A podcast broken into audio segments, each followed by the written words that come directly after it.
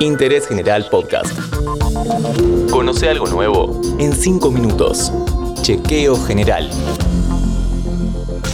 Hola, ¿qué tal? ¿Cómo estás? Bienvenido a un nuevo podcast de interés general sobre salud. Hoy los mocos. ¿Qué son? ¿Sirven para algo? Hablaremos sobre por qué es tan importante sonarse bien la nariz y no tirarlos para arriba.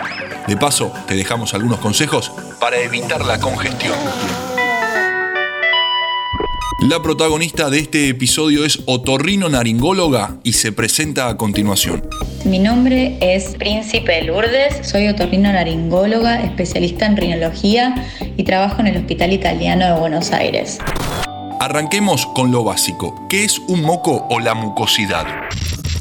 El moco está compuesto principalmente por agua, sales minerales, mucinas y otros tipos de proteínas y células de defensa. Nuestro cuerpo produce mucosidad constantemente, todo el tiempo. La mucosidad recubre las superficies húmedas del cuerpo como los pulmones, los senos paranasales, la nariz, la boca, el estómago y los intestinos. Se cree que la producción de moco puede ser hasta de 2 litros diarios y a medida que se produce se va eliminando. ¿Para qué sirven los mocos? Porque algo bueno tienen que tener.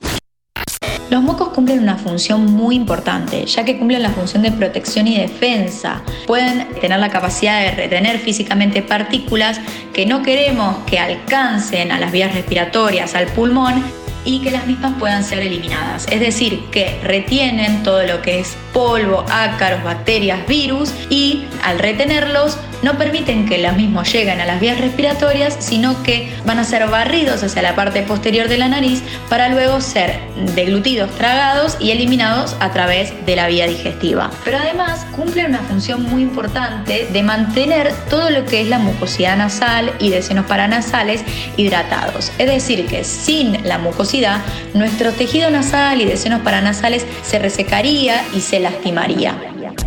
Seguimos con preguntas mocosas. ¿Es lo mismo el moco transparente que el moco verde? Por lo general, el moco es hialino, es decir, nosotros le decimos hialino, que es claro, transparente, translúcido.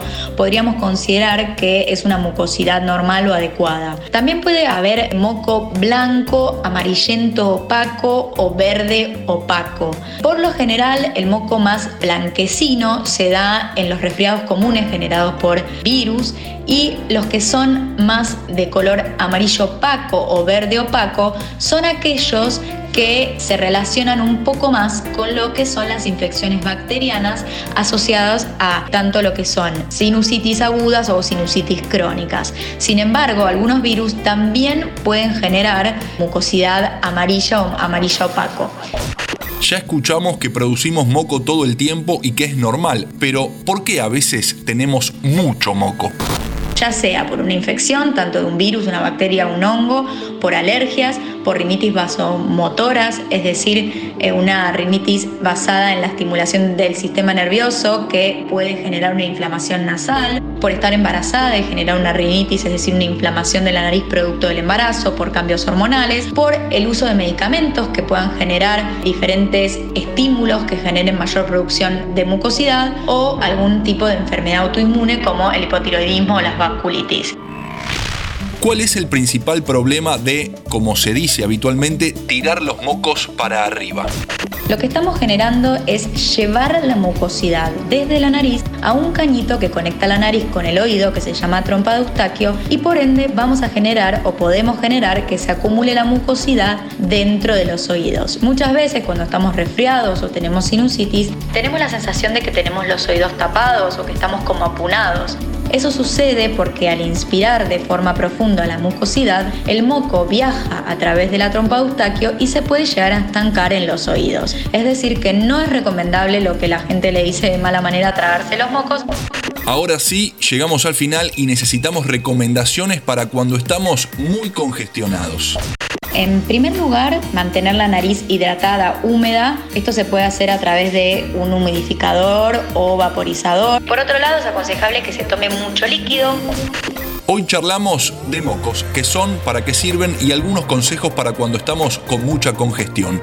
Todo gracias a Lourdes Príncipe, que pasó 5 minutos por interés general. Seguí a Interés General en Spotify y escucha nuestros podcasts nuevos todos los días.